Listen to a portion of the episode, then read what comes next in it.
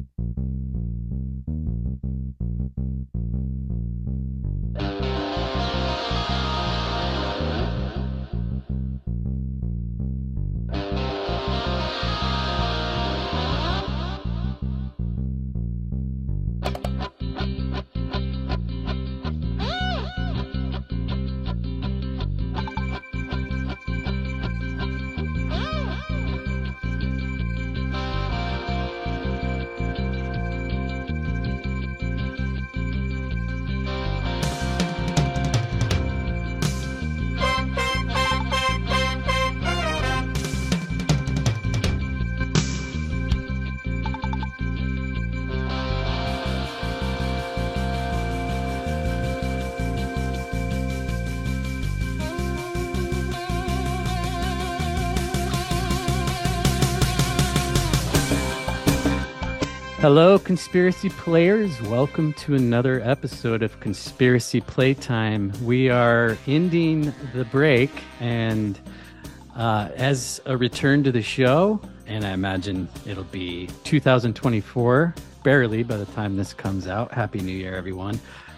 To get things going and get the show back in full motion, we have on a very special guest. His name is John Kirwin. He has a book called The Conspiracy Theorist Survival Guide, as well as a website, uh, which is wakeupOrElse.com. And we'll let him tell us a little bit about that. But mainly, we're going to start by talking about John's story, how he got to where he is, what's driving him these days. And from what I understand, John, you kind of had a shift in the early 2000s uh, I'll let you take it from there and just kind of explain what happened when you really kind of leaned into it. Yeah, cool. Thanks for having me, Colby. And and uh, I guess a shift is sort of an understatement. It's more like a volcanic eruption for a lot of us. When you find out the moon landing's fake and your spouse doesn't, um, for me, it was I found out the Federal Reserve wasn't federal. That was my entry point into the rabbit hole into the matrix or actually out of the matrix. you know, it's just so mind-boggling how any of us go through our like our entire adult life and never see these things. You know, where where was uh, you know, any of these people that pointed us in the right direction our whole life? There is a great awakening, it seems like.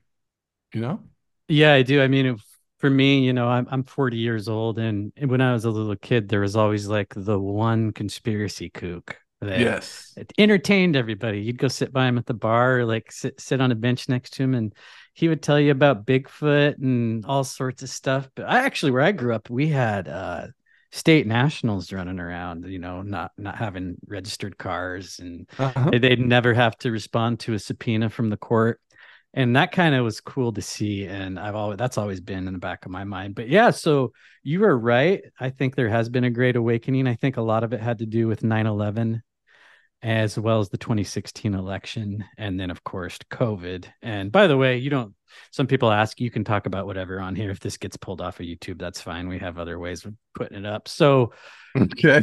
in your book you mentioned the uh, john mccain barack obama election and right. how certain and you just mentioned the Federal Reserve. So how did that tie into the moon landing for you? What was that journey from? Well, that was just a time marker. That was around the time that I awoke to this. I was basically at that period of time, I was a pattern day trader. So I'm full-time day trading, which is a okay. roller coaster in itself. And so, but I'm in the financial markets, and I found out that the Federal Reserve wasn't federal. It was a private institution. It's you know owned by international bankers, but it's fake. You know, it's made to look like it's part of the federal government. It's this white governmenty looking building in Washington, and it's called the Federal Reserve. And basically, I went through this process where I was like, "Hey, hey, they obviously they have to know it's fake." Like the, looking back, it's so embarrassing. it's so embarrassing. But anyway, I thought. I Can thought, I ask you what's embarrassing about it? Is it because that well, was your your day job and you didn't know that about the Fed? No, no, just that, just that we there's the Matrix has a natural component to it, you know, propaganda, mind control, but there's also this metaphysical component to it where we're just bewitched. And it's like our head, our heads are encased in stone, and we don't question anything, and we don't look under the hood, and we're just, I don't know, our brains are shut off. It's just bizarre how they do it. It's this lesser magic thing. And so, you know, but this is really the defining thing about the truther. And I, I use the term unconvinced or normie and truther as labels to identify the two groups because there are two groups. And I'm going to give you the definitions. The truther was me when I said, I found out the Federal Reserve wasn't federal. And then I did this. And a lot of people have done this same thing. You go like this Well, if that's not true, what else isn't true?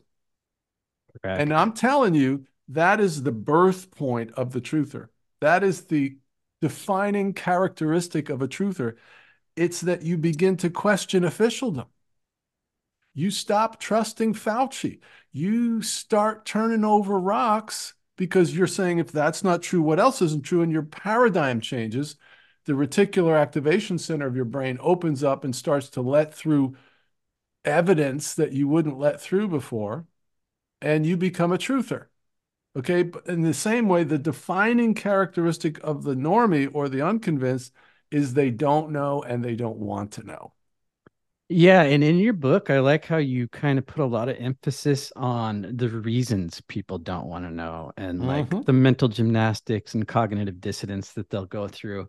And one example in particular that you put in there was um, I don't know if he was a neighbor of yours or was in the same neighborhood. He was a Marine and he was really patriotic. And he would have these big parades or not parades, but just I don't know if it was like Fourth of July. But you mentioned how like a guy like him is patriotic to the point of almost like you can be all about your country and not your government and some hmm. people mm. haven't made those that leap that you know country and government is separate a lot of people just take them as one and the same a package deal but uh, you talk about how normie is a derogative term, but they kind of kind of walked into that themselves. And so like unconvinced, I like how you do that because you're giving them a lot of like leeway. Yeah. And it's like in the Matrix, you know, everybody can potentially wake up, but everybody's also potentially an agent. And mm-hmm. so you also talk about the Truman Show a lot, which is something that I, I think it's just as good of a metaphor as the Matrix. Yep and we're all Truman. But anyway, I'm getting off the point. So I just kind of wanted to ask you about like one thing that you keep talking about in the beginning of your book is how this book isn't for unconvinced. It's more for the truthers you're trying to adapt into like now that you do know how do you interact with your surrounding world. Yeah. I found myself reading it going, this is really good for fence sitters too. I do agree. Yeah. There's enough content in there because I threw out the net for everybody. So I actually do get into a lot of different topics, but the book is not designed to convince people that the moon landing was fake. There's tons of books like that. It's very clearly written for the person that already knows the moon landing or something like that is fake, and their spouse and their children and their friends don't. and then the emotional baggage or the conflict that rises up from that experience because it's a life-changing experience to find out that the the power structure is pulling a huge fraud on all of humanity. Media's yeah. lying. It's like so hard to swallow, but it's you can't deny it. Yeah, and when we first started this podcast a couple years ago, my second episode that we put out was uh, all about Project Mockingbird because I think once you dive into that and you can see how long the media has been, yeah, commingling with the intelligence agencies. I like to kind of introduce people to conspiracy just by showing them that everything they see on a daily basis is, you know, misleading. They call yeah. us disinfo uh, disinformation agents, but you know the media is the biggest defender of that. But anyway, so you just mentioned when you're when you understand these things and your wife and your kids. I I did recently hear you on a pretty big co- podcast after we scheduled this, and every time they were talking about your story, it kind of shifted away from it. But I kind of want to hear this because you mentioned like there was an intervention in the beginning. Oh yeah Let's talk about that a little bit. All right. So this was what around the I was studying 9/11 for a year. 9/11 was a seminal discovery for a lot of people. And it's hmm so obvious that it's mind-boggling that intelligent people can't see it um, because there's hundreds of anomalies and they're so glaring. It's like, you know, anyway, the pastor of the church that I was going to, I have a biblical worldview. So I'm in the I'm in the church and you know, I was in the ministry for 10 years, full-time and part-time for 20 years. So I've been in and around the church with all this stuff. So I'm I'm uh, my pastor at that time was a super normie. So he was actually studying 9/11 and opposing me in in, in trying to convince him. We were having these really intense debates and stuff. And he was the one that first mentioned, he said, John, is there anything you don't believe? He's like, there's people that even believe the earth is flat. The first time I ever heard about flat earth from this guy. And then, of course, you know, I looked into it and I'm a flat earther. So, but your question was, um, Intervention. okay, so right. So, so we did that. And then I also found out the Mandela effect was real around that same time. And that includes that the Bible is changing, which Right. Lion to lamb is the Yup. And And that, he, that guy was the first guy I ever asked a question of. So I go to him, I say, Hey, Pastor, by the way, it, you know, in your memory, who laid down with the lamb? And he goes, The lion. Just like that, like self-evident. And then I went to the assistant pastor. Hey, Daniel, who laid down with the lamb? The lion. Okay, so that convinced me that something was up. So I went and got 15 examples. You know, judge not, lest ye be judged. Oh, you're just talking strictly biblical Mandela effect Biblical. Mandela There's a there's a lot then, if you could find 15. Oh, there's hundreds. So judge not lest you be judged is on the mouth of everybody. It's never existed in any translation. Here's another one. The Lord giveth and the Lord taketh away has never existed in any Bible translation. It's now the Lord gave and the Lord hath taken away. Well, that's cockamamie. I mean, this, that should knock you off your chair. Okay. Well, for me, it was the Bernstein Bears spelling yup. because my brother was the one who told me about this in about 2015, and he he mentioned a few, and I was just like, I could you could explain some of these away. Bernstein Bears one, I knew how that was spelled. I could see it in my memory. Knew how I said it growing up. My sister had kids at the time, Yep. so I called. I said, "Hey, take a picture of the Bernstein Bears books." at the time. I see Bernstein, and I had to sit down, and I had an existential crisis. I was already a full blown conspiracy theorist, and even dug the metaphysical stuff, but at just whole new level. Anyway, this isn't about me. So for you, you were finding these anomalies. Where did the Mandela effect fit into, like, with your intervention, and then you and your wife started Okay, so that? I had to give that because I, it was the 9/11 thing and the Mandela. And one day I come home and the pastor, the assistant pastor, and the deacon and my wife, who who is a drug and alcohol addiction counselor. So she's in the clinical world, and, cl- and so they're having an intervention because they think I've lost my marbles.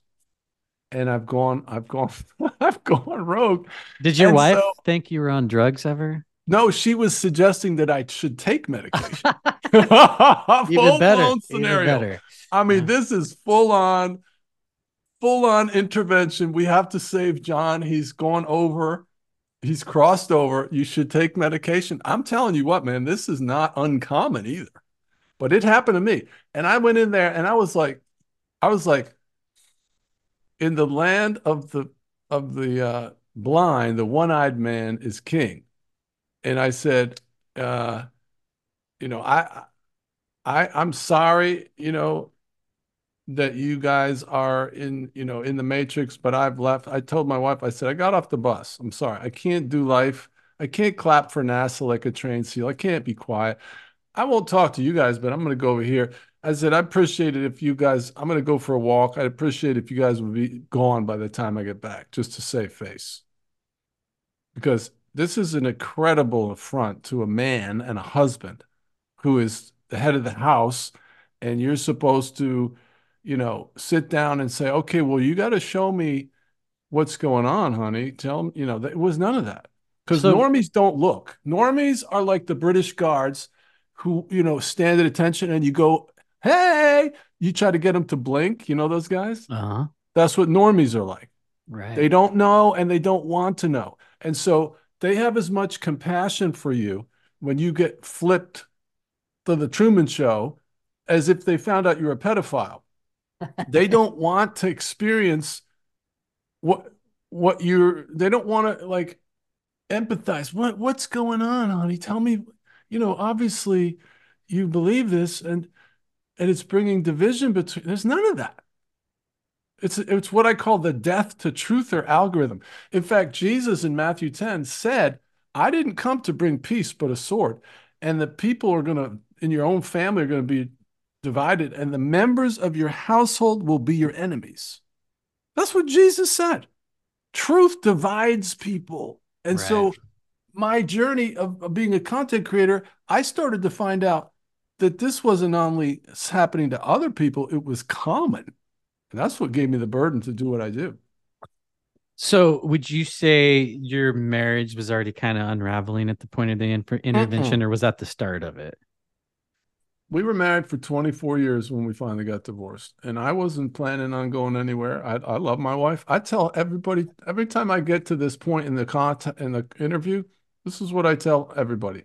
I love my wife and if she called me right now and said listen i found out the earth is flat or whatever moon landing mandela just repent of being a normie i would go back to her right now. Because i didn't leave. I was asked to leave. Okay.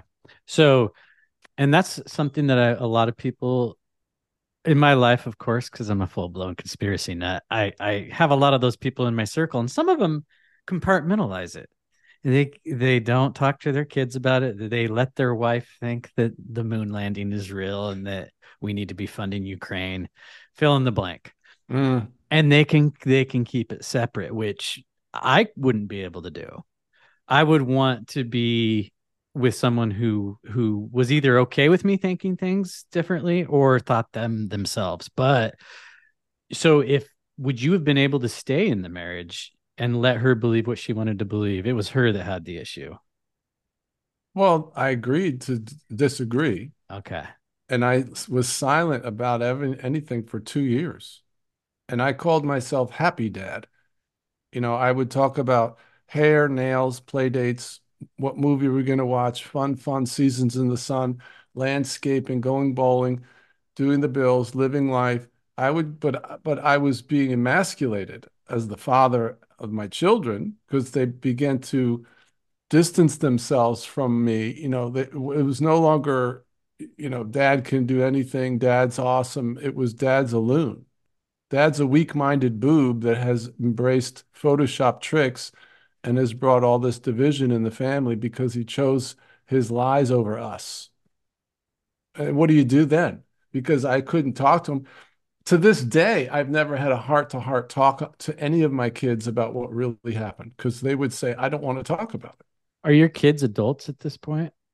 They're, I got twins that are 15 and then 16, and then I got a 21 year old son. And they're all like gorgeous, super kids. My son is 21 he's like working out. He's he's in the gym and he's boxing and he makes you know three hundred dollars a day doing construction. He's a phenom. The kid's an incredible kid, and and none of them are in my life. And well, guess what? Guess what? I could have probably done a lot of things different, but let me let me just address this issue. Is I canceled my channel twice to save my marriage. I was willing to walk away from all this and not do any of it. However, I'm a minister of the gospel. And I realized, well, I wouldn't realize God God showed me that the Bible is supernaturally changing. Now I've I have about 6,000 subscribers. I have about 30 new a day, mostly Christians. 30 new people a day join my church. Wake Up or Else on YouTube. Now, why is that? Because they know the Bible's changing and the pastor at the front of the room is stumbling over the scriptures because he's reading he's reading uh judge not lest you be judged is not in his bible but that's what's coming out of his mouth because that's what we, we all remember because that's what we had in our bible in some other time stream or some other universe or some other consciousness or whatever it is that's happening, right?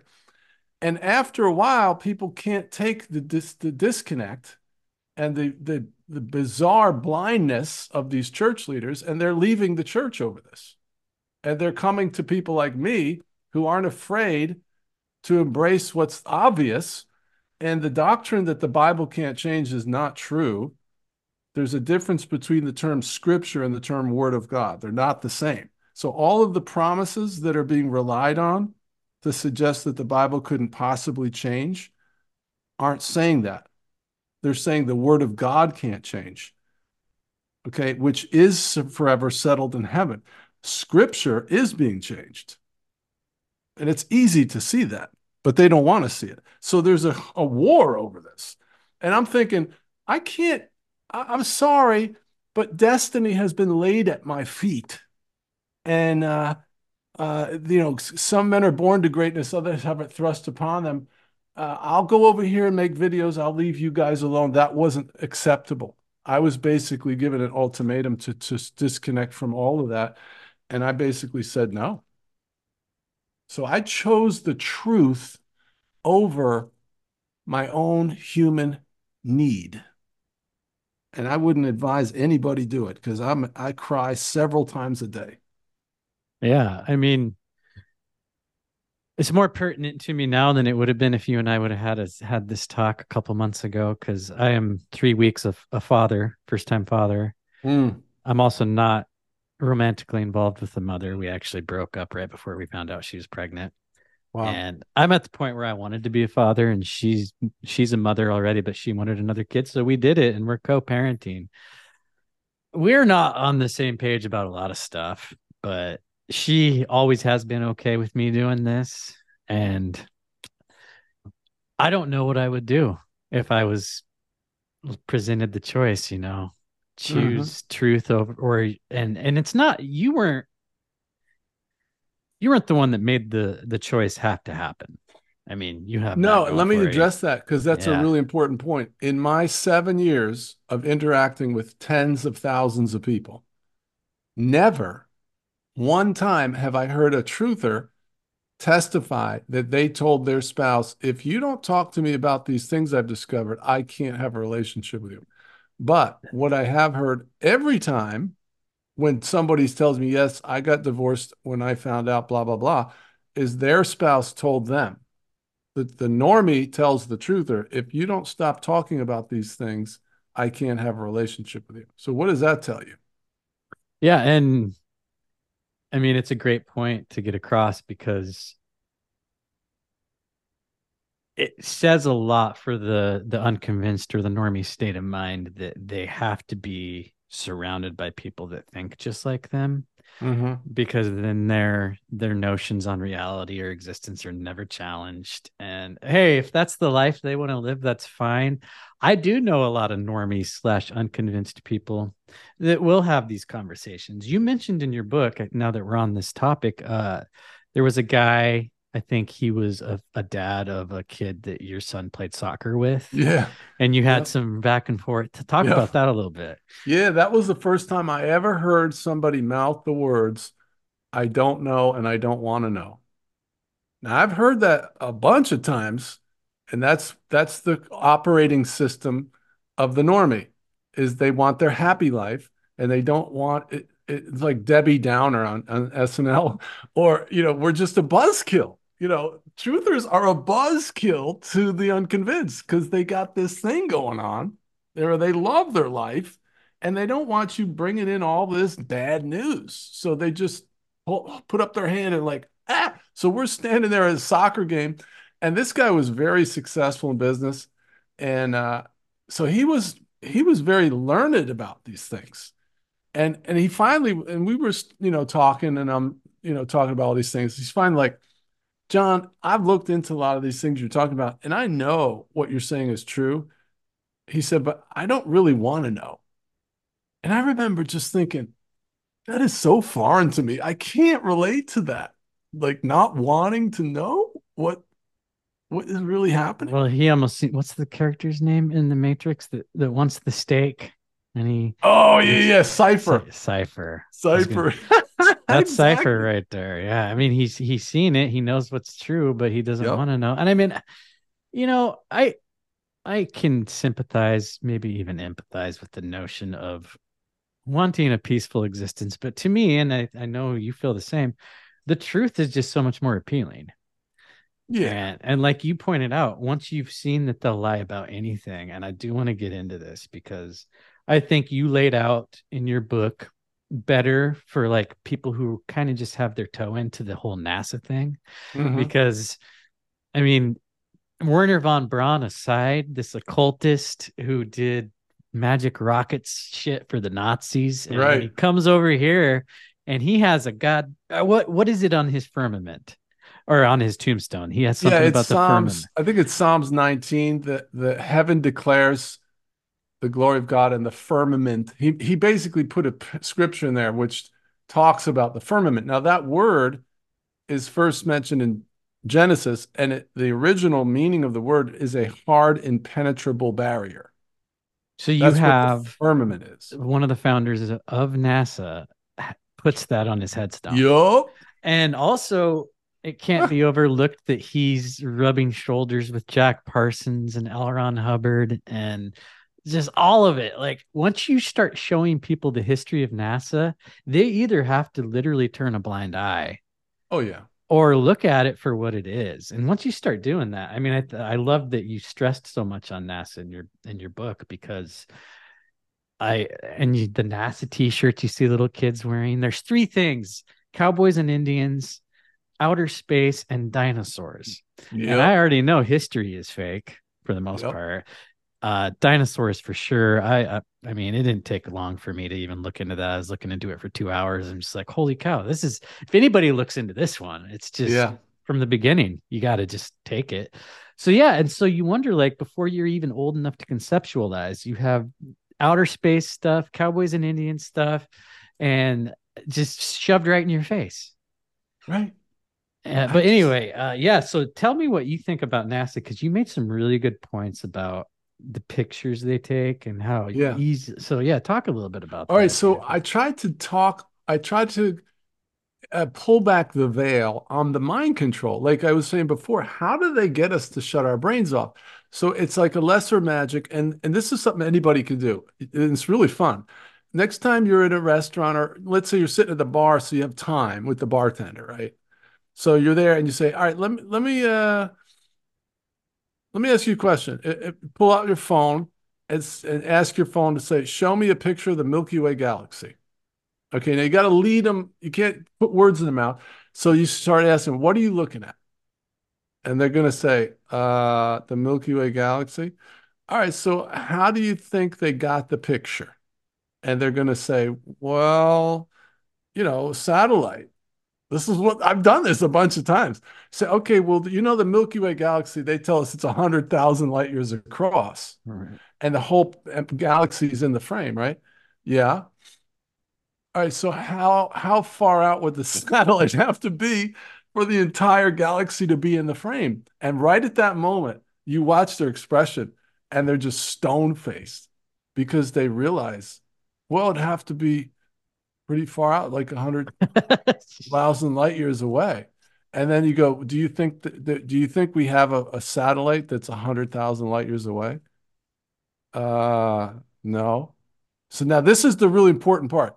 You can't, you got to let them come to this themselves on their own. And sometimes it'll take two or three minutes because they're re- they're fighting themselves. They're reluctant to come out and actually admit it for the first time. I did a I did a poll on my own channel once, and 70% of the people when I did this admitted that that moment right then was the first time they ever realized that the picture of the Milky Way galaxy is a cartoon. Well, hey, they took the red pill in that moment, right? It was incredible. You you can you like you talk about cognitive dissonance. I've seen people because this is an example I've used a lot, and I think yours is better. But who set up the tripod and the camera to watch the first astronaut Yep. climb? I- who did No. that? Did they have a big ass selfie stick off of the off of the moon lander? No. Nope. Yeah. So so and you start talking about stuff like that. And Wernher von Braun, like I said before, just him alone is enough. Yeah. most people who are honest with themselves about logic you would start to see NASA unravel very quickly. Mhm. And I mean, I think that goes into today with Elon Musk and his place in the world and his place in society. Like, honestly, if I was a Christian, I would start eyeballing that guy as a candidate for the Antichrist because what he has done with both sides of the political aisle in about 10 to 15 year span is amazing to me. And he just, it, you, if you're, or you, you're on Twitter, correct? I do have a Twitter a Twitter account. Most of my stuff's on YouTube. Okay, but if you're ever active on Twitter, you'll notice that Elon Musk could say two words. He's going to have 150,000 retweets in about the first five minutes. Yes. It could be a basic bitch tweet, something that you and I would say in passing and not get a second thought. But if Elon Musk says it, anyway, I'm getting way off topic. But I Wait, think let me let me just throw one thing out Please because you do. mentioned Elon and Wernher in the same sentence. Wernher von Braun wrote a book. Oh yes, yes, I know about this. Okay, called yeah, the Mars Elon Project. is like the president, right? The yeah, he's the, some kind of the Mars Project is this book about this mission to Mars, and the guy that is the head of the mission is named Elon. Mhm. All right now, I want you to think about the the the probabilities of now you've got Elon at the forefront of the mission to Mars narrative. And if you've, if I just did a video, uh, uh, we dissected a couple of his videos. It looks like Buck Rogers from the 1950s. Remember Mhm. those videos where they had the little rocket? It's like on strings, and there's like a sparkler coming out the back. and just the mouth's moving. Yeah, yeah, yeah. this is how fake the thing Elon's serving up. The rocket goes up and it's all CGI and it's like glitching out, disappearing. And then supposedly this rocket rights itself and then lands again. And and it's so fake that it almost you almost believe that it's fake on well, purpose. he said that. He said the reason you can tell it's real is because Yes. it looks so fake. I mean, if that's not like revelation of the method right there, he's literally telling you how fake it looks. That's Yep. how you can tell it's real. it's like Kubrick would didn't even have the balls to say that kind of shit. No.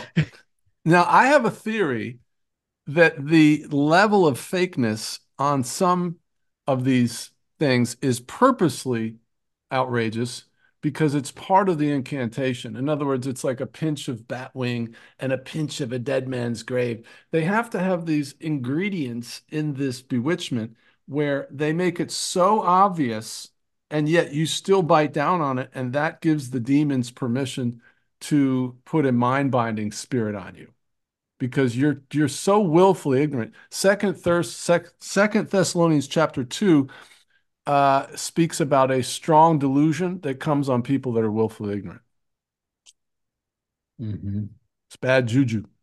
Well, and I think COVID was a huge example of that because I mean, I want to tell you something. I'm overall, in the grand scheme of things, I'm an optimist, yep but living through 2020 and 2021, Mm. I lost so much faith in humanity.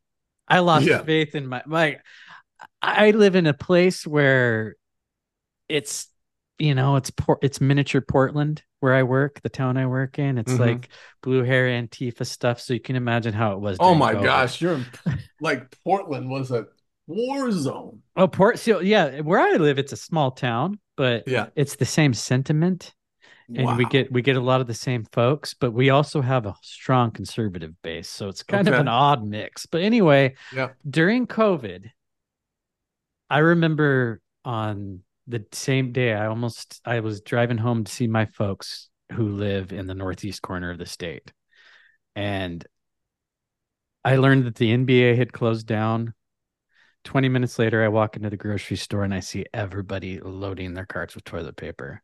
yeah And I, I knew this is it. This is the thing that's going to change the world forever. This is like 9 11 times a thousand.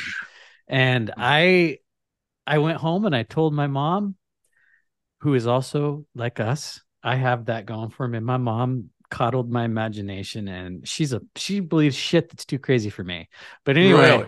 I told I told her they're gonna have us all wearing masks in a couple months Mm. because because I had seen the program and you see like Billie Eilish in 2018 wearing a mask on stage. Michael Jackson was making his kids wear masks.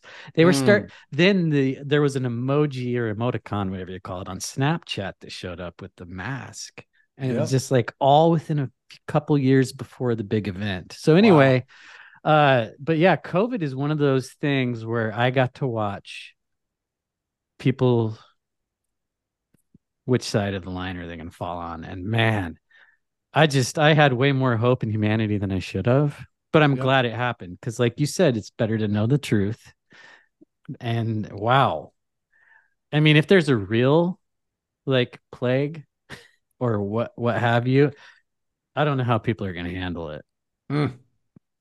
I do I do believe that was a test run too. They I think so as well, yeah. They wanted to get some data for the real thing and I think they were shocked at how compliant people were. It, like you said, you you lost faith in humanity. I did too because it was so hard to watch just the lemmings, the the the compliance.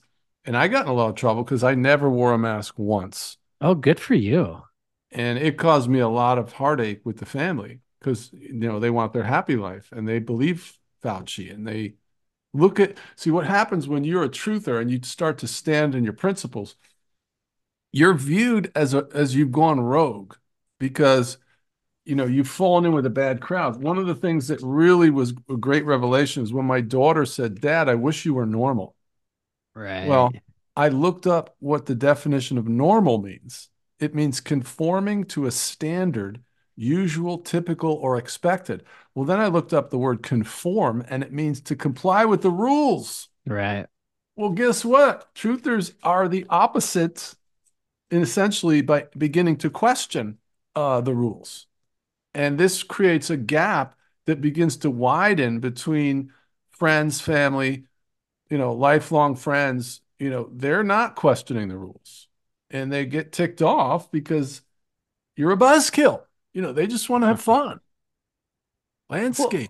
Well, well, and that's another thing that we keep talking about is so if we want to use the lexicon from the Matrix we'll talk about being red pilled. Yeah. And I think it's inevitable to not have a black pilled moment. And that moment can go on as long as you want it to, because there's a lot of doom and gloom to be had.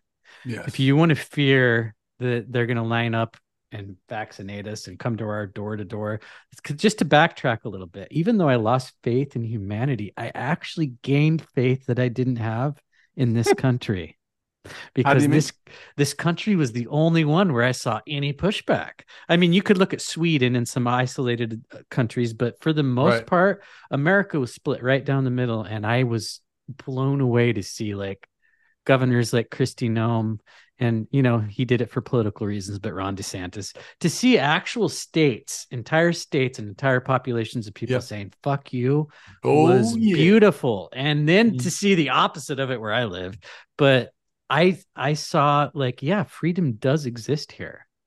It really does. I don't know where else it exists. Like I used to think, you know, I might leave this country someday. I don't think that anymore. No, I I looked into leaving and and realized there's nowhere to run, and you're only going to have it worse probably in another country because then you're the gringo, you're the invader, and they'll hold it against you. At least here, you know what you got. It's a known quantity. I don't think there's anywhere to run. No, I think we're exactly where we should be. I mean, you're in yeah. in a part of the country that's better off than where I'm at, and I mean, I did tell you I'm a new father, so me leaving Oregon is kind of not in the cards, right? Yeah, so people. easily, but yeah. it it could happen. I could convince the mom if shit gets bad enough. But anyway, mm-hmm. so uh I want to kind of move the conversation, but before we do, do you have any other like little tidbits about your own personal experience and how difficult it's been for you? Because I, I, I wanted to hear your story first and foremost. So before we move on to more questions that will move away from you just kind of wrap it up if you'd like to. Yeah there was one thing i learned in those last two years that i was in the house still um, because i was trying to comply with their boundary. And the boundary was don't talk about anything that's crazy, negative, or controversial. Well, that's an impossible uh, demand, especially if you're the father and the husband. Uh, but I'm like, you know, trying my best to stay in their life. So, however, what would happen would be like we would be watching a movie, and inevitably the term conspiracy theory would come up in the movie, and everybody would kind of look at me and snicker. Well, I I started to take issue with that, you know, because that's a, a shaming term. It's a shaming uh, attack vector that's designed to shut you down. And I'm like, I'm like, you know, I'm first of all, I'm not the one that's deceived. Let's let's remember that for a second. Truther, you're right and they're wrong. And you're trying to pretend you're deceived like they are by being silent for the rest of your life. This is hell on earth for us. So anyway, I'm gonna, you know, I'm gonna be uh happy dad and I'm gonna comply because you're more important to me than the truth, in a sense. However, you're still throwing uh, shame balls at me by by mocking me, and so I came up with this. Excuse me, I may be mistaken, but I'm not crazy. That one liner, a lot of people told me they use that a lot. So if, in other words, if you're in any kind of interaction, you're in a family gathering, and everybody knows you're a kook, you're a conspiracy theorist, kook, nut job, trafficking the dark corners of the internet, and then the, so they oh so so, Colby, what's the latest thing you believe in now, huh? And they're going to start mocking you. You know, excuse me, I may be mistaken, but I'm not crazy. And I would appreciate it if you didn't use that term in my presence because it's very dis, um, disrespectful. I'm telling you what, you haul that out and you're gonna you're gonna change the atmosphere in the room, big time. Yeah, no, I, I know what you mean. Like if if I go to a party I always have the people who get, you know, four drinks deep enough to come talk to me. Yep. Because then at that point I'm entertaining. But and I right. I, I never like miss an opportunity to say some stuff because every once in a while you look out and you see four people laughing at and you see one person like, oh, I'm so glad you said that. The tide is turning. This it is. is this, I go when I go out, um, like I'm alone now and I, I hate going to restaurants the, the first time I go in because they say, How many? It's always just one. Like being one is bad. Oh, it's just one. so anyway, I say one. I don't say just one, but I'll always sit at the bar so I don't have to sit alone. And I order my food at the bar. But what I also do is I bring a copy of my book and I put it out and I, I take a copy of like Eric Dubay's Flat Earth book and I'll put that out. And I'm telling you what, every time people will strike up a conversation, they're like, dude, flat earth, I'm totally like thinking it's real. Can you tell me about it? It's the, I'm telling you, the, the, the, it's becoming trendy to be a conspiracy theorist. It is. Yes. yes. It's even being embraced by uh, a shitload of stand-up comedians. Yes. Which like Jim Breuer comes to mind. I mean, you yes. were on you were on tinfoil hat. Sam yep. Tripoli's kind of at the forefront of the the comedians being conspiracy theorists kind of thing right. going on. But it is trendy. And I'm not thinking that's a bad thing, you know, like oh, yeah, no. the word trendy has a negative connotation, but if flat earth's trendy, or you know the vax being bullshit is trendy, which it is starting to be. Uh, great.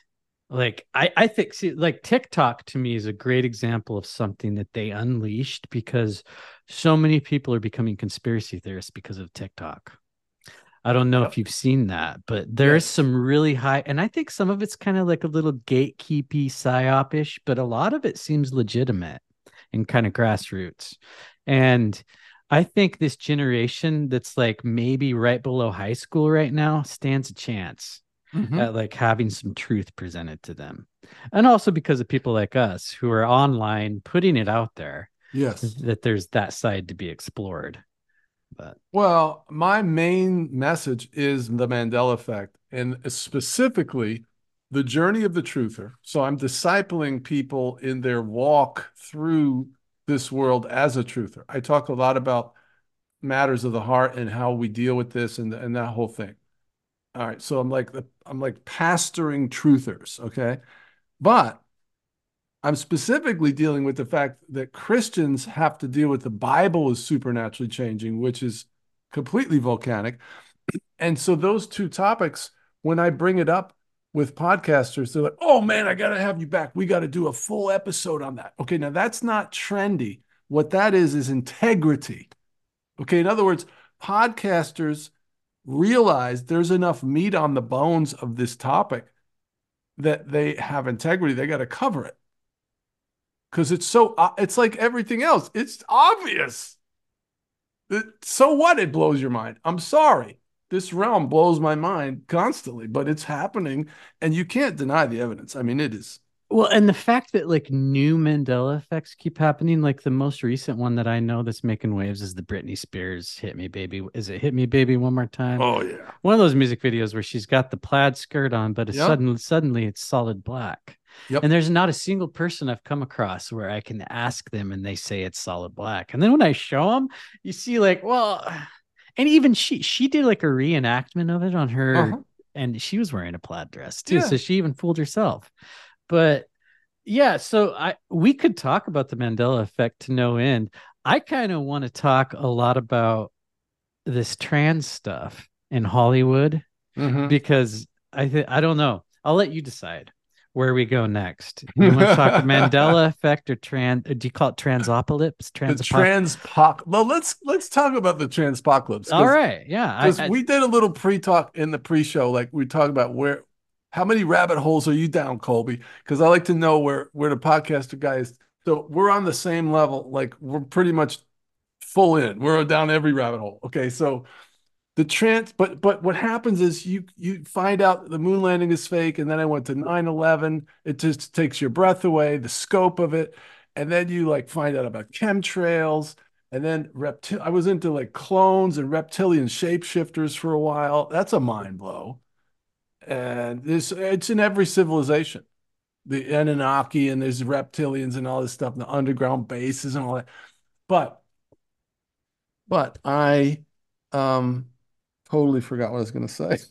We're we're we're going transpocalypse. Oh, thank you. All right, so so you think what's the next shoe to drop, right? You, like you think I've finally learned all the conspiracy theories. No, no. I so somebody started showing me this. I don't know a couple years ago, and I was like, "Get out of here!" So basically, it's really easy to tell the anatomical differences between men and women. So men's heads have a different shape and size. The slant of the shoulder, the men's the the male ring finger is the same length as the middle finger.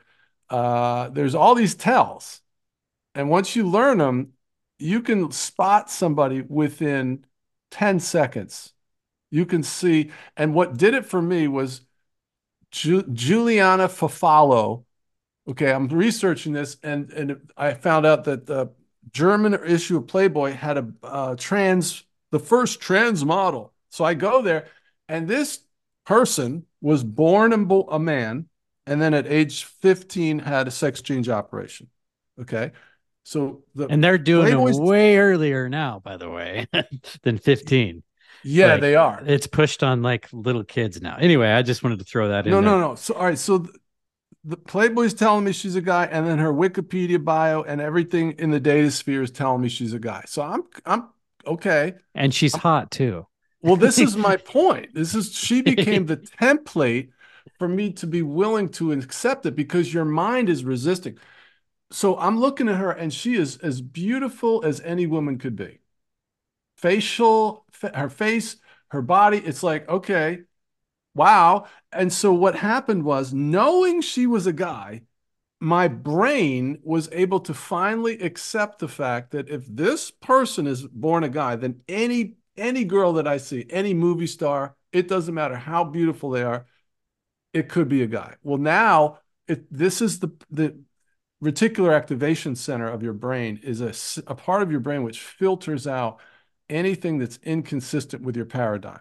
Okay, and it's very powerful. So an example is if let's say you decide you're going to buy a Honda Accord and now you start driving around and somehow you notice Honda Accords everywhere. Everybody's mm-hmm. had that, right? Right. All right. Well, now my filter is up and I start watching the shows. I'm watching whatever. And I'm like, not her. You know, Taylor Swift was a guy or this person was a guy. And then you start finding videos where they're admitting they're a guy. And you're like, and it's so it's so what you find out is the transpocalypse means there's a there's an apocalypse of them. In other words, the majority of people that you see in the public sector, that's Hollywood, sports figures, uh, government, you know, the, the presidents, heads of state, the guy, CEOs of companies, it's all backwards. A the great example a of this is Bill Gates and Melinda Gates. If you look Oh at, uh, have you seen the? I'm sure you've seen the anatomical yeah. breakdowns of those two. And yeah, I mean, doesn't get bigger than that couple. Well, past couple. So they're not, this is not a few people li- living out their, you know, sexuality in private. This is a breeding program. I remember when I saw how, how, what's the word, uh, pervasive it is. It's like every, it's like all of them. I thought, where am I? Like, what, what kind of menagerie am I living in? But there's that much control over all of the systems of the world and the people that get po- populated. Like, you know, we think these people just moved up the ladder. No, they were bred somewhere and put in these positions. And we're just little pawns. We're little like bugs thinking we're voting for people and we're like living out. No, you're you're in some bizarre sci-fi horror movie that's, you know, where the cloak is coming off. They're uncloaking like the Klingons. The the red velvet glove of tyranny has come off. And I don't know where we are. I think there's a lot of us that now believe we're not going into the tribulation.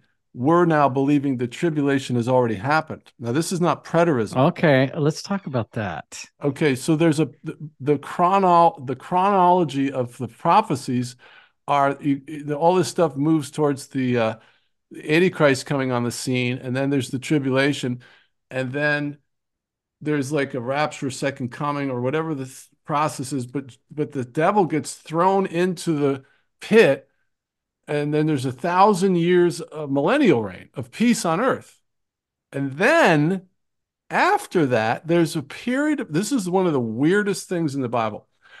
After the millennial reign, the book of Revelation says Satan is let out to deceive the nations for a little while. I Little remember while? reading that. I read that for the first time once. I was like, what? You In just got biblical done terms, cleaning what- up the whole thing. And then you have a millennial reign where Jesus is reigning on the earth and it's you know peace on earth. That's where the lion lays down with the lamb and it's all that. And then then you're going to let him out again? Well, guess what? We may be in that period. Because I'll tell you what why I'm starting to lean into this. It's the mud flood, Tartaria, and all of these ornate buildings, which we know are, are, are we're being lied to about history. So star forts, impossible that these people built star forts, you know, when we're told they were built in the time frames that they were built. And that these ornate buildings with zero point energy towers on the top, you know, we're being told we're built in four or five years. Yeah, right. And the mud flood is an unexplainable thing, and Tatari and all this stuff. So then the other piece of info, in other words, that that whole bit of info tells or suggests that all of the history we've been told is complete nonsense. Yeah, because you can also throw in that same time period as like World's Fairs and orphan trains and that kind of thing. Yes, baby. But you know the one that really got me? All that what I just said combined with this. The Euphrates River is going to dry up right before the Battle of Armageddon because that's what allows the 200 million man army. Go look it up. The 200 million man army comes to fight the Armageddon. The Euphrates River is drying up. They just found because the Euphrates dried up, they're finding all these caves and they found this thing. It's look this up. The Copper Scrolls. Have you heard this? This is so incredible. No, my, it's I don't like, know where my notepad is. But If they don't it make a movie about this, they're nuts. copper, Yeah. The Copper Scrolls, it took them something like 10 years. I don't know where that maybe it was in the Euphrates because that's fairly recent. This thing has like 70 different uh sites where treasures are buried. And so I don't know who's in control of it, but they're going to, you know, all these places eventually. I don't know if they started, and there's supposedly these giant stores of gold and then, you know, giant rooms full of knowledge and oh my gosh it's just this world is so incredibly bizarre and it's all being kept from us. All the history of giants you know the smithsonian the men in black comment when they find a giant they s- snatch it away so we're not well do you told... think that's what like started the whole dinosaur myth was like we got to come up with something to explain these huge bones that we sometimes find Perhaps because if you go to museums, none of the bones are real. They're well, they, like they'll like they'll like say even in the fine print on the little uh, plaque, it'll say like, "Yeah, we found this toe bone, and then we did a composite for the rest of this." Shit. Yeah, it's like it's a T Rex, and you found a toe bone. That could have been that could have been a giant. You know, you never yep. know. Well, there's 16 references to giants in the Bible, and then if you go into the writings all the way going back to the Sumerians all the way in every civilization, there's historical writings that there was giants. Even Abraham Lincoln in his talk at the Niagara Falls mentioned giants. So it there's articles from uh, um, newspapers in the U.S. talking about giants, and of course there's tons of archaeological evidence. So they existed, and many people believe they still exist on well, the earth. You remember that it was kind of a big deal. It was this uh, military team I don't know what military branch, but it was over in Afghanistan, and they claimed they had killed a giant, and they said mm-hmm. it was really big and redheaded, and yep, yeah, yep. So I mean, you hear stuff like that quite often. I think there was this thing, and I want to say it was Mexico, where this guy filmed a giant on top of a mountain, mm-hmm. and then he put it on his feed, and then he died. Imagine that. And that was like a few months ago, maybe. I mean, time for me, what I've been going through is kind of it's sometime in the last year. We'll just say yep. that. But yeah, so I mean, the the transpocalypse thing, I think, is one of those things that a lot of people don't want to touch because, yep. a, you be the fear of being tr- labeled transphobic. I think still like gets to people. And it's like, you know, if there's a group of people that you're not allowed to make fun of, you got to wonder what that's about. And that's the one thing that you can get canceled for. I have another show aside from this one, it's a weekly political current event satire show. And we got taken off YouTube right away. And a lot yes. of it was like trans stuff. Or if you talk shit about Israel, and this was two years ago now, no and I, I think you're a biblical guy. So let's let's talk a little bit about Israel and Palestine and what you think's going on there. Is this self fulfilling prophecy or is this like the real deal? Uh well, Israel is very similar to the U.S. We've been there's a infiltration of the projected government, and so it's not really run like Israel is not run by Jews. It's run by the Khazarian mafia, and they are you know piggybacking the structure of the Jews and using their name. That's why it started confusing because mm-hmm. the Bible is very clear that God is sovereign and he chose the Jews as his chosen people. We don't really understand all that, but it's clear. And God says God will bless those that bless Israel. Well, that's not the Khazarian mafia.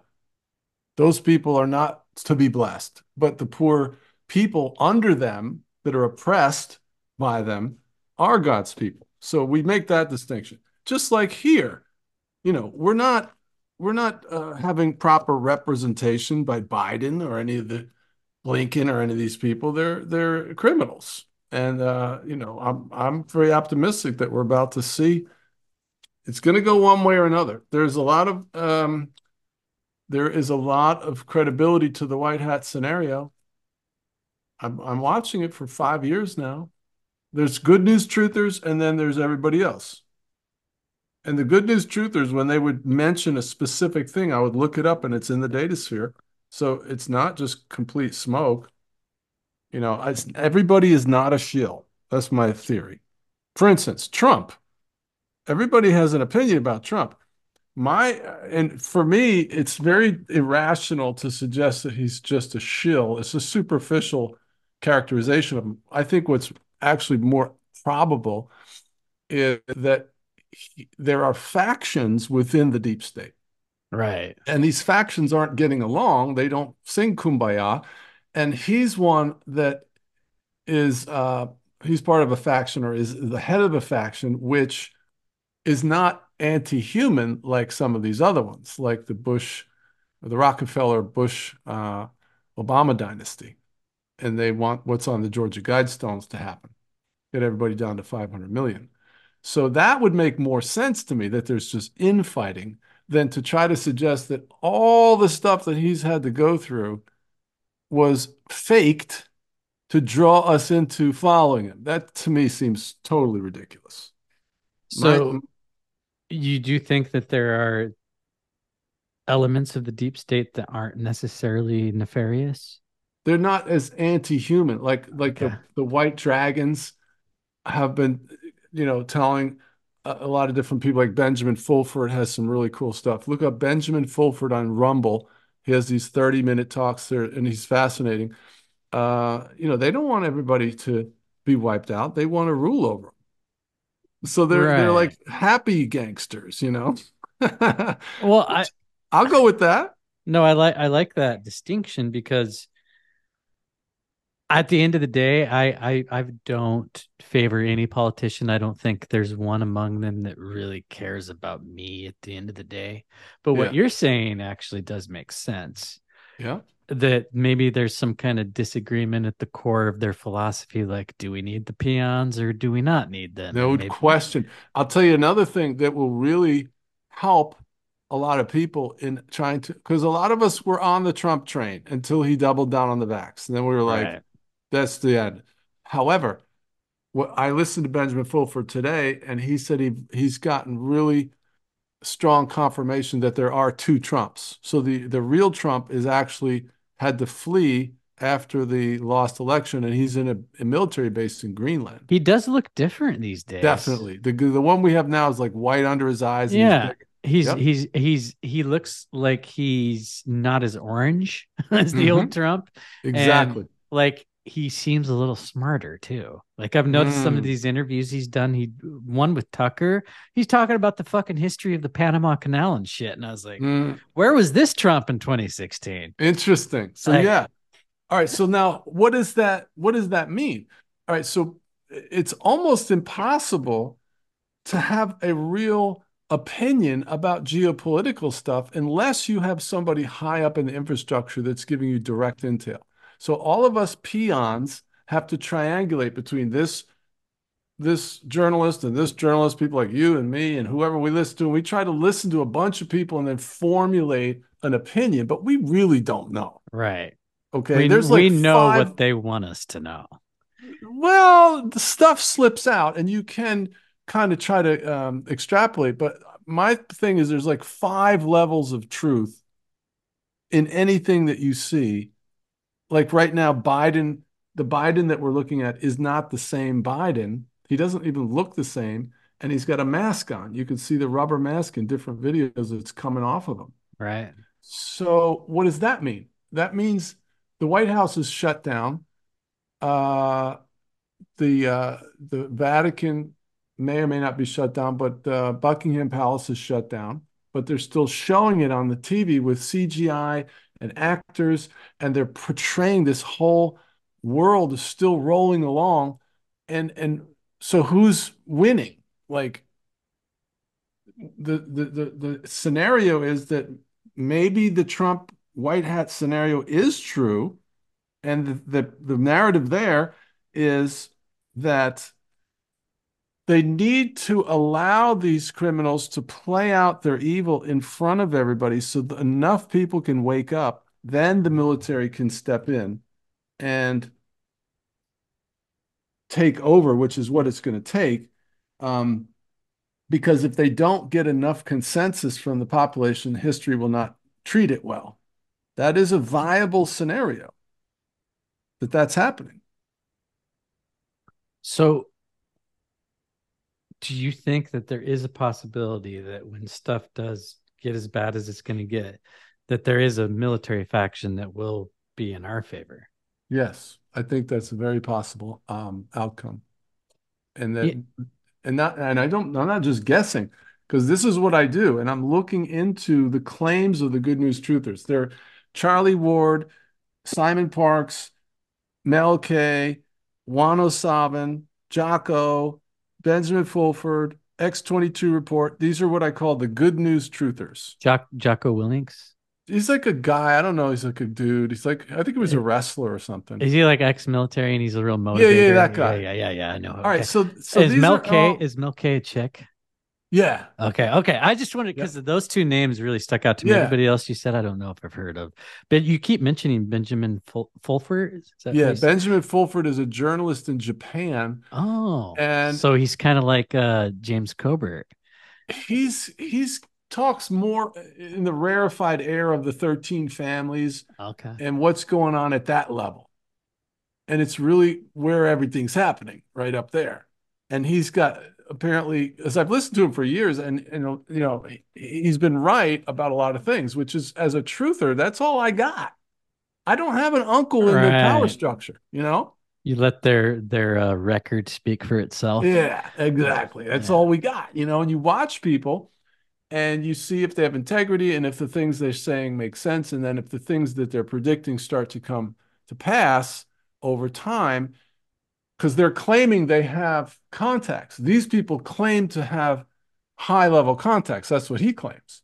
So, okay, let's see if what you're saying comes true, and which it has. And that's pretty much the best we can do as truthers. Um, and then you listen to 10, 10 other people who have similar narratives where they have contacts. And if if all of them are lining up, you have consensus, and then that helps you have a little bit higher level of confidence. But I, I keep telling folks, I said, you can't be real dogmatic about anything. Like I, I people say Trump's a shill. I say, how do you know? Well, he just is. Well, what's your evidence? Well, the bankers came and bailed him out, and they're all Khazarian Mafia. No, I looked into that. The bankers bailed him out because he was making them tons of money. And if he went bankrupt, he wouldn't keep making them a bunch of money. So that's not proof he's a shill. What else you got? Yeah, I I have a little bit of input there. My thing about Trump is to me he looks very much like one of the oligarchs like pet projects that kind of got out of out of control Mhm. because if you look like Jeff Zucker circa CNN before then he was in NBC when The Apprentice was reigning supreme Yes. and it's almost like he's been vetted from the from the time he was in his 20s or 30s yeah. and it seems like the script changed. Hillary was supposed to be president.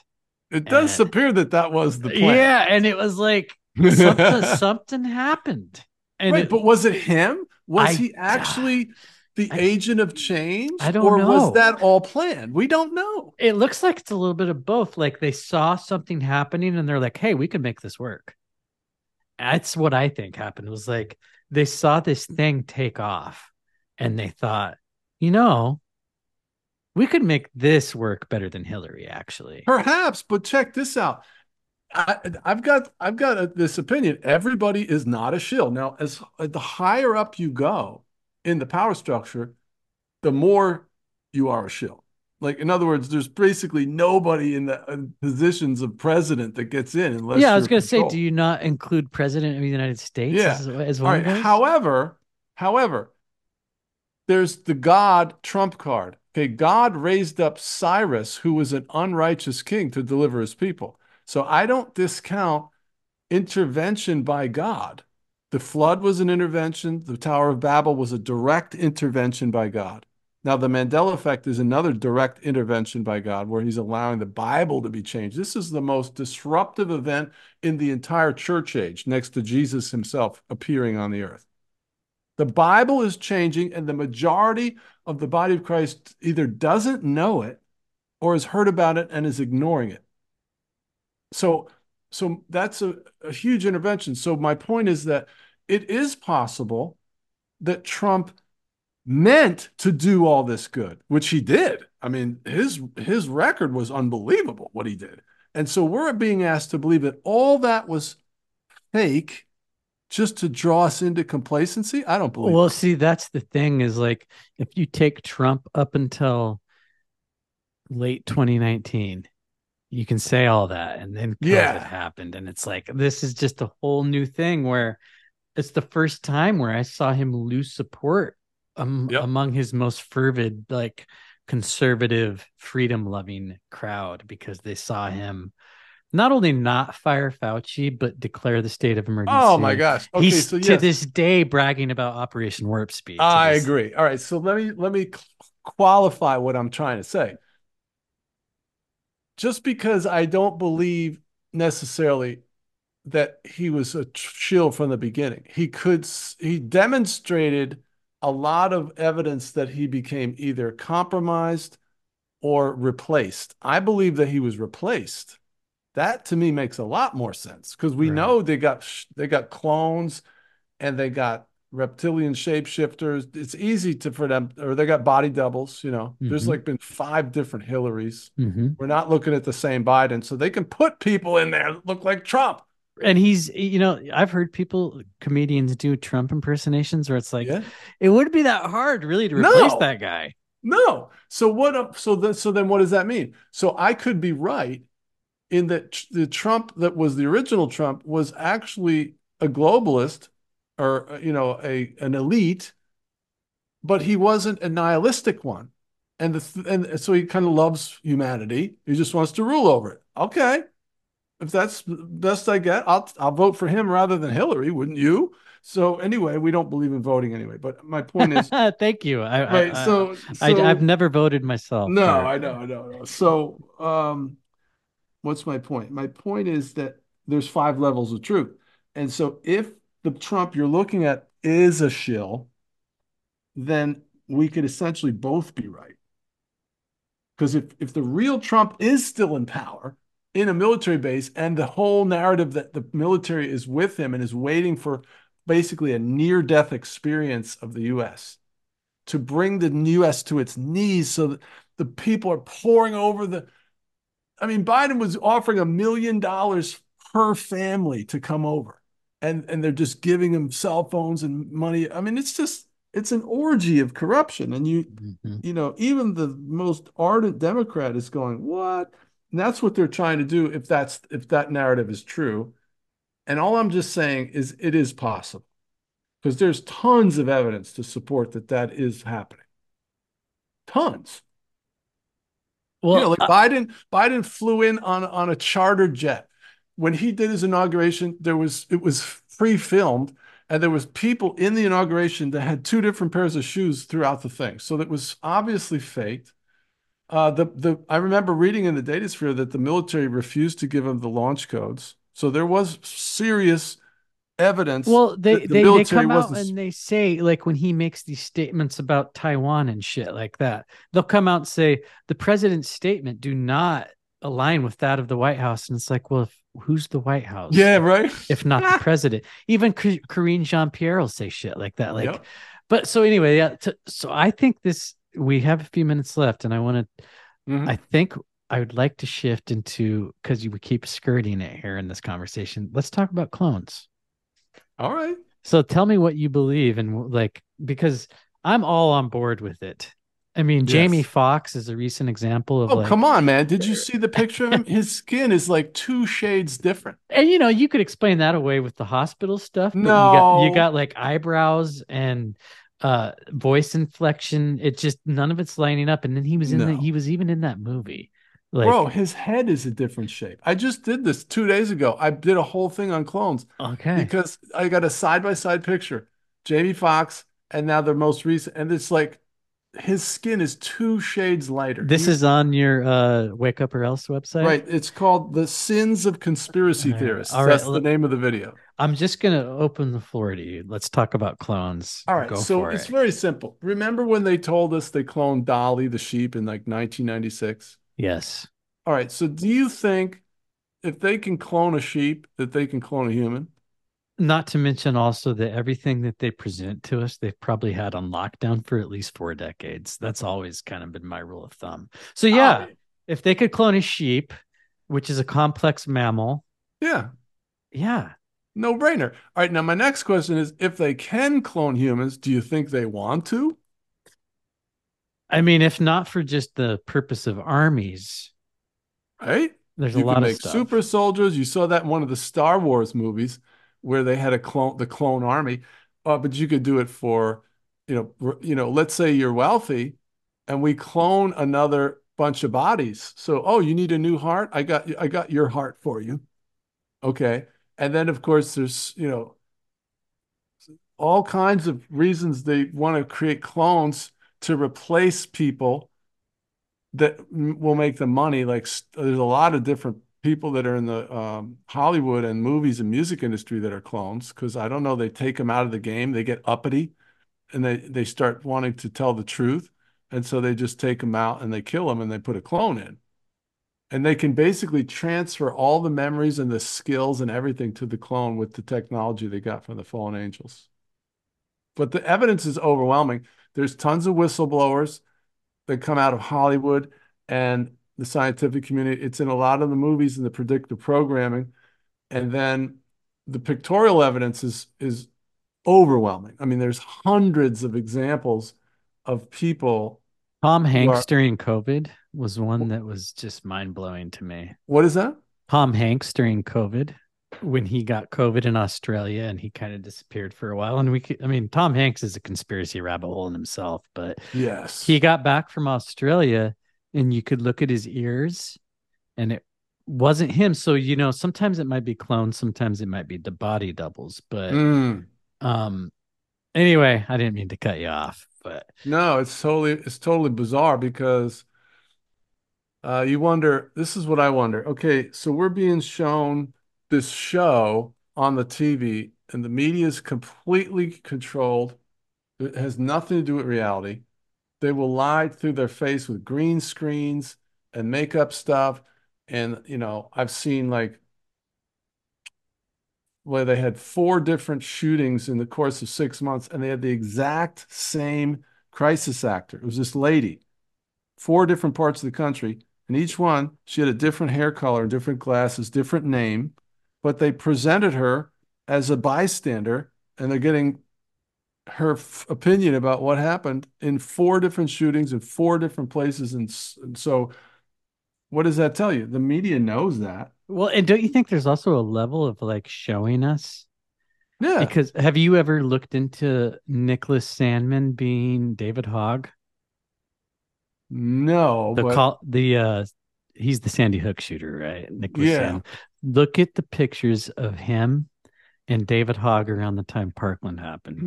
I Mm, swear. If they're not the same person, then Right. uh, I, I mean, so do you think there's like underground labs where this kind of shit's been going on forever? Because I mean, if you go back to like Laurel Canyon, start looking at people like Marilyn Monroe, mhm. it seems to me like they've always had a handle on this uh, this level of control. When cloning came in, I don't have a really good guess, but I think it's obviously it's being employed now. How far do you think it goes back? There's a movie called Boys from Brazil, which whistleblowers have said is the closest thing to where they're just admitting. If you watch that movie, you'll you'll basically get an understanding of what Boys, they're doing. boys from Brazil. Boys from Brazil. Yeah, it's a movie about the cloning programs. If you listen, there's a bunch of whistleblowers I've listened to, and they definitely were not lying. They're telling you. And, you know, a lot of it's for sex partners and, the, you know, there's all kinds of reasons. But the, the political one is the weirdest one because, you know, let's take Trump, for instance. If if what we're seeing is a operative for the deep state, this guy Trump, um, so the deep state controls the banking system and the media and a bunch of underground bases and the financial system. And they're they basically told Benjamin Fulford and others, if we can't, we've ruled the world for thousands of years, and if we can't rule it, we'll blow it up. So that's basically my understanding from the people I'm listening to is that that's what's happening right now. Is the is these bad guys have been defeated. They know where we know where they live, right? And so they're suing for peace.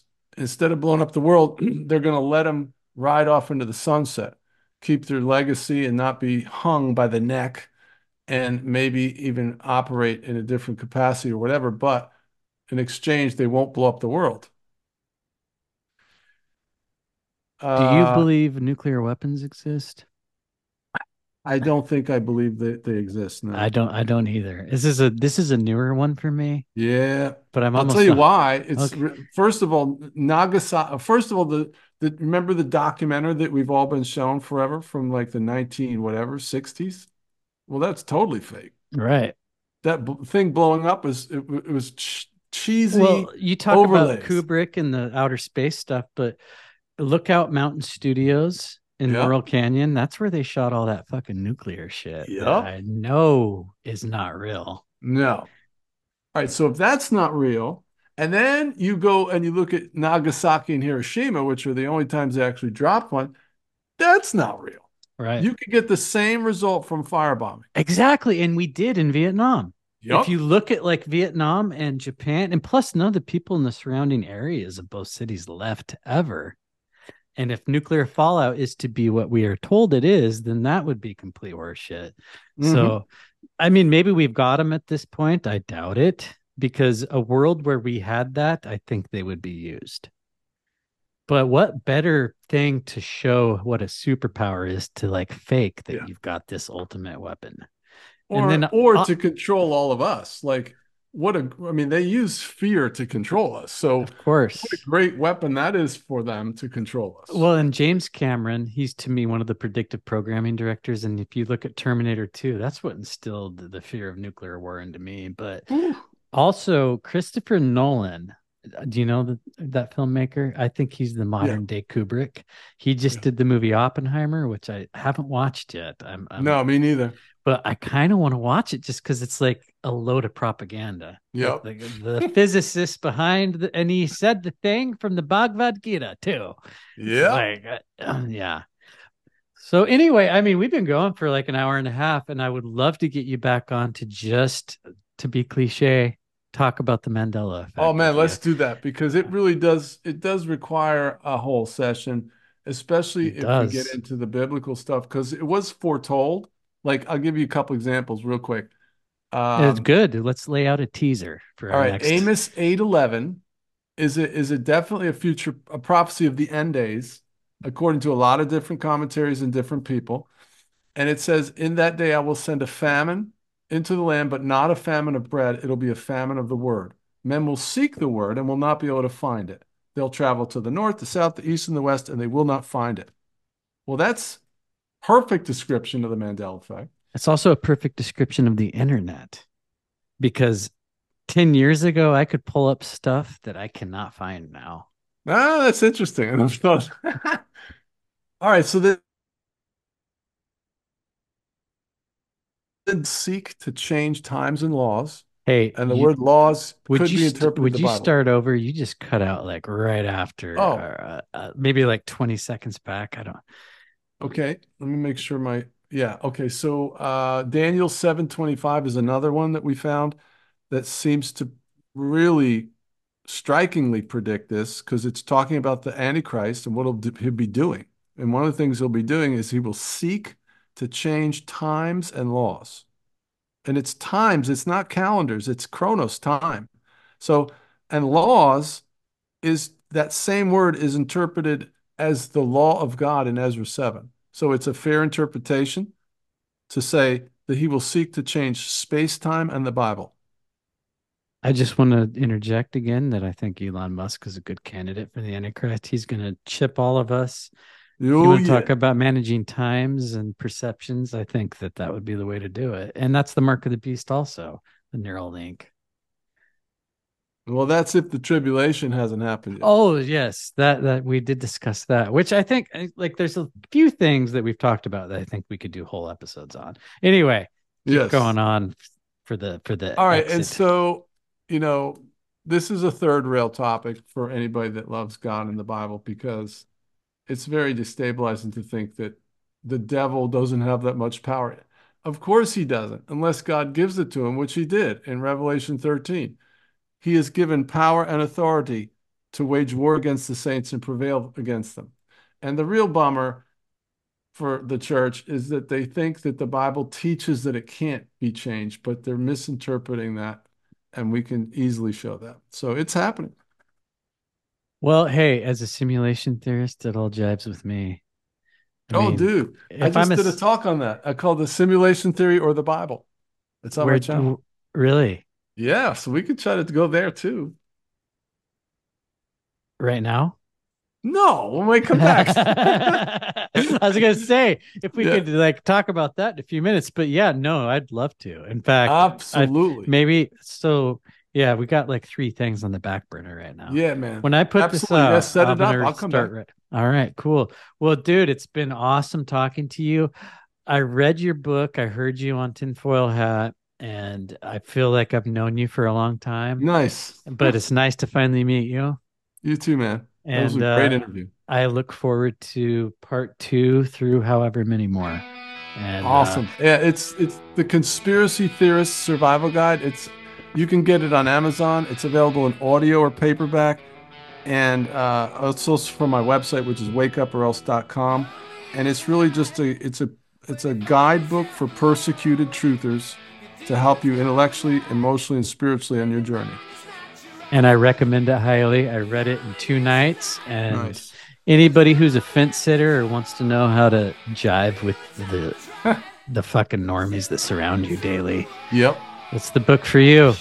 All cool. right, John. Well, uh, happy holidays, and I will I will send you an email when this drops. I'll send you a link, whatever else you'd like, and we will Excellent. do this again soon. All right, Colby. Yeah, just reach out when you're ready, and we'll do an we'll do round two for sure. This was a great interview. I'm, awesome. I'm really grateful. Well, thank you. I, I, I will say the same thing. I, I am glad that you reached out to me, and I'm glad that we finally made this happen.